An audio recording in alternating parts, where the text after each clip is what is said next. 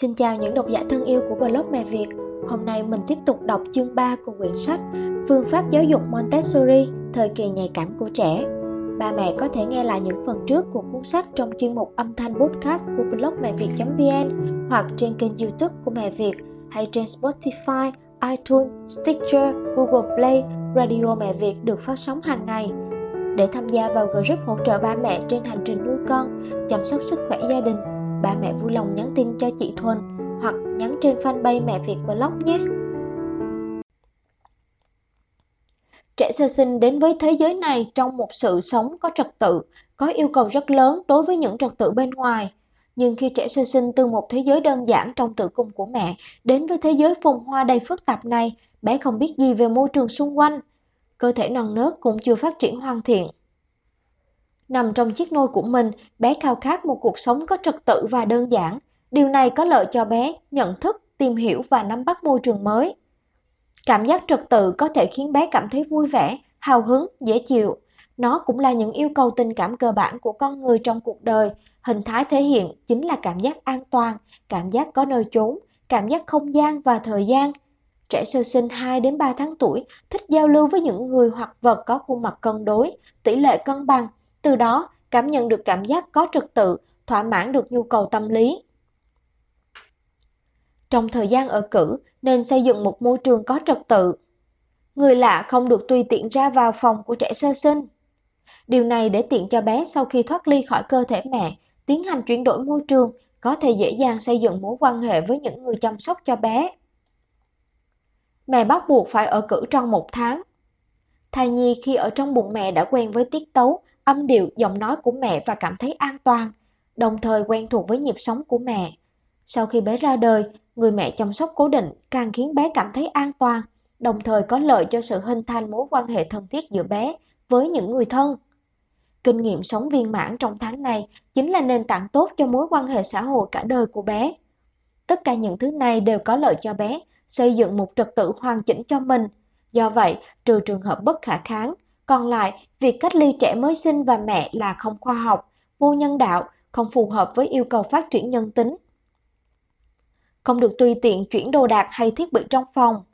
Môi trường quen thuộc phù hợp với yêu cầu tâm lý và cảm giác phụ thuộc của bé, có lợi cho bé làm quen và nhận thức môi trường, từ đó đi đến nắm bắt môi trường mới. Các thiết bị trong phòng trẻ sơ sinh không nên tùy tiện thay đổi. Điều này không những không có lợi cho việc xây dựng cảm giác trật tự đối với môi trường bên ngoài của bé, mà còn dễ ảnh hưởng đến sức khỏe của bé. Thiết kế những khu vực hoạt động cố định cho bé. Từ khi bé ra đời, bố mẹ có thể cho bé ăn, ngủ, thay tả, chơi trò chơi hay hoạt động ở những nơi cố định. Điều này có lợi cho bé tìm ra quy luật, xây dựng trật tự nội tại để dễ dàng thích nghi với môi trường và cuộc sống mới. Chỉ khi trẻ sơ sinh làm quen được với môi trường và cuộc sống mới thì mới có thể bắt đầu nắm bắt và tìm hiểu về môi trường và cuộc sống ấy. Trò chơi, massage khiến bé cảm thấy an toàn hơn. Mục đích trò chơi Việc massage theo trình tự cho bé có thể tăng cường kích thích cảm giác, có lợi cho việc xây dựng cảm giác trật tự và tình cảm giữa cha mẹ và con. Cách chơi, sau khi tắm cho bé xong, mẹ có thể tiến hành massage toàn thân cho bé. Trước tiên, mẹ bôi một lớp kem dưỡng da cho trẻ sơ sinh lên tay, sau đó tiến hành massage toàn thân cho bé. Không massage được một cách bài bản cũng không sao, chỉ cần chú ý sức mạnh và massage theo thứ tự toàn thân bé là được. Trình tự massage là phần mặt, phần cổ, phần vai, cánh tay, hai tay, lồng ngực, bụng, lưng, mông, chân và hai chân. Có thể dùng tinh dầu dưỡng da cho bé bôi trơn bàn tay rồi tiến hành massage lần nữa. Khi massage, có thể bật một bản nhạc du dương. Mẹ có thể vừa massage vừa nói chuyện thật dịu dàng với bé. Bé sẽ rất thích thú nghe giọng nói của mẹ bé cũng sẽ cảm thấy vô cùng thích thú khi được mẹ massage. Như thế, vừa giúp bé thả lỏng các cơ bắp, vừa xây dựng được cảm giác trật tự và tăng cường tinh mẫu tử.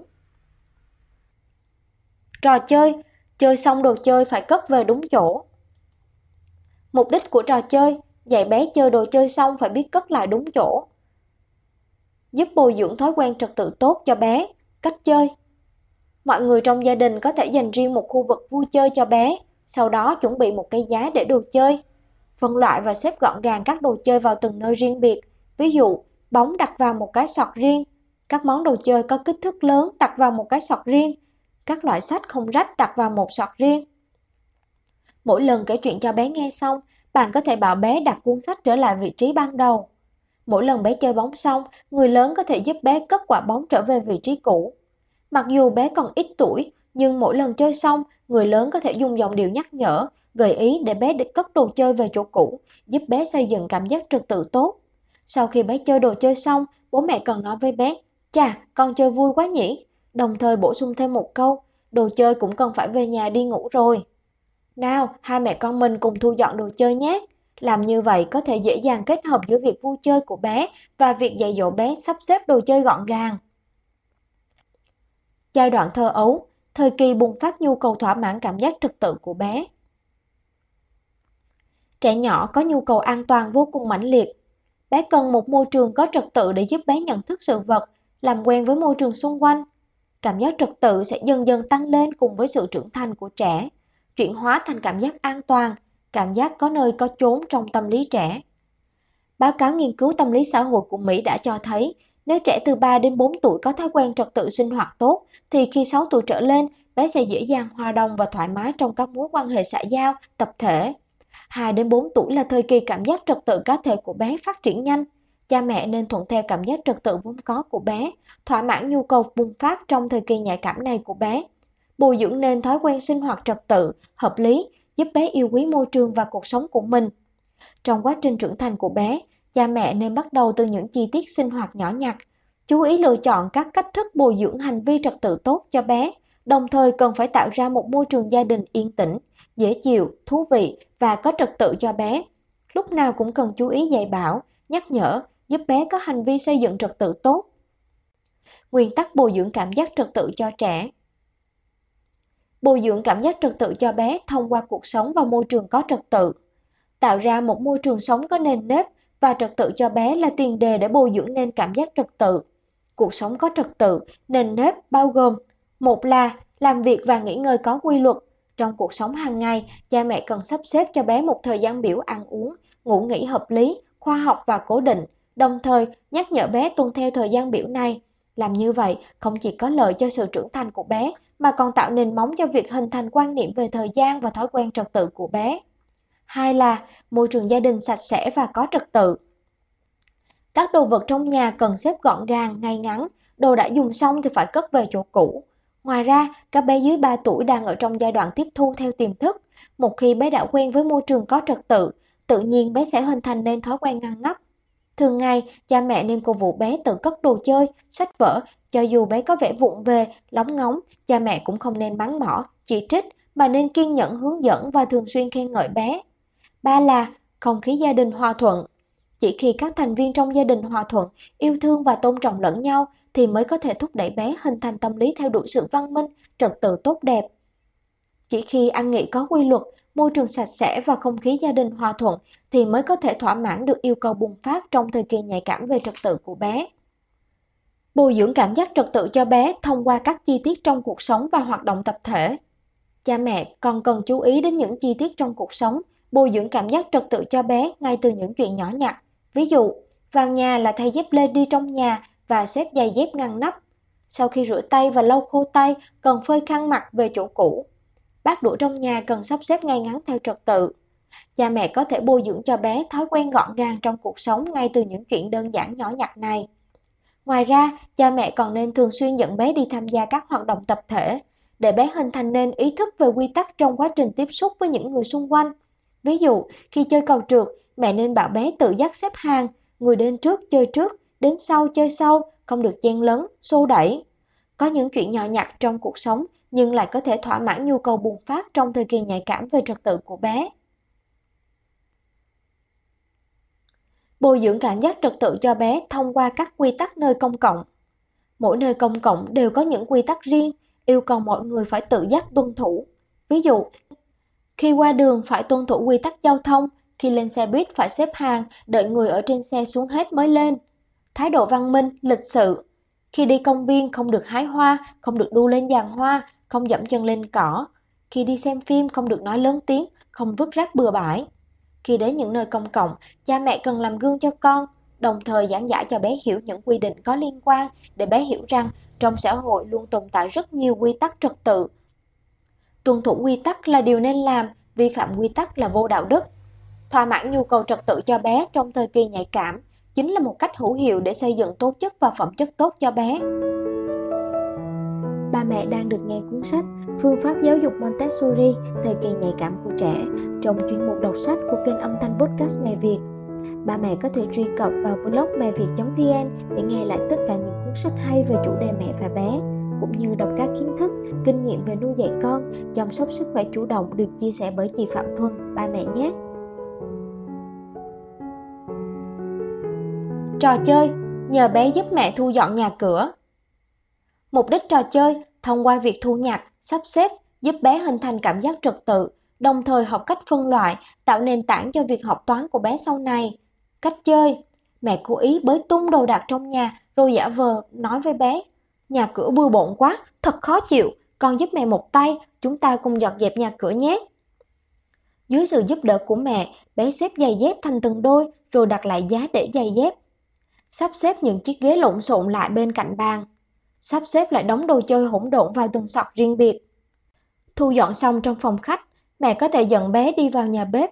Ở đây đã chuẩn bị sẵn một số vật dụng đơn giản và không nguy hiểm để bé sắp xếp lại cho gọn gàng. Đặt những nắp vung vào đúng cái nồi tương ứng, xếp lại các lọ gia vị vào đúng vị trí và cho rác vào thùng rác. Khi bé thu dọn, mẹ cố ý làm thật chậm rãi, quan sát xem bé có đặt đồ vật vào đúng vị trí không. Có thể cố ý không biết để hỏi bé, nâng cao hứng thú dọn dẹp cho bé. Khi chơi trò chơi, cần chú ý đến vấn đề an toàn cho bé. Đợi bé dọn dẹp ngay ngắn xong, mẹ hãy ôm và hôn bé để cổ vũ bé. Trò chơi, bảo bé tắm cho búp bê. Mục đích của trò chơi tăng cường bồi dưỡng cảm giác trật tự cho bé thông qua các phương thức tự nhiên, thỏa mãn nhu cầu bùng phát trong thời kỳ nhạy cảm trật tự của bé, đồng thời có lợi cho việc nâng cao khả năng tự xử lý các vấn đề của bé trong cuộc sống. Cách chơi Hàng ngày tắm cho bé, mẹ có thể lặp đi lặp lại trình tự, đổ nước vào chậu tắm, dùng tay kiểm tra nhiệt độ nước, rửa mặt, gội đầu, cởi quần áo cho bé, đặt bé vào trong chậu nước. Cuối cùng là kỳ sạch cơ thể, cho bé đứng dậy, dùng vòi hoa sen tráng lại cơ thể bé một lần nữa, lau khô tóc và cơ thể, mặc quần áo. Chuẩn bị cho bé một con búp bê giống như thật và bảo bé hãy tập làm bố hoặc mẹ của búp bê. Hãy bảo bé tắm cho búp bê như mẹ vừa tắm cho bé, còn mẹ đứng ở bên quan sát và giúp đỡ. Trò chơi này có thể diễn ra trong nhà tắm. Nhằm tăng cường cảm giác trật tự của bé, bồi dưỡng nên thói quen làm việc có trình tự, đồng thời thỏa mãn nhu cầu của bé trong thời kỳ nhạy cảm. Montessori cho rằng nếu người lớn không thể cung cấp một môi trường có trật tự cho trẻ, có thể trẻ sẽ không có nền tảng để xây dựng tri giác về các mối quan hệ.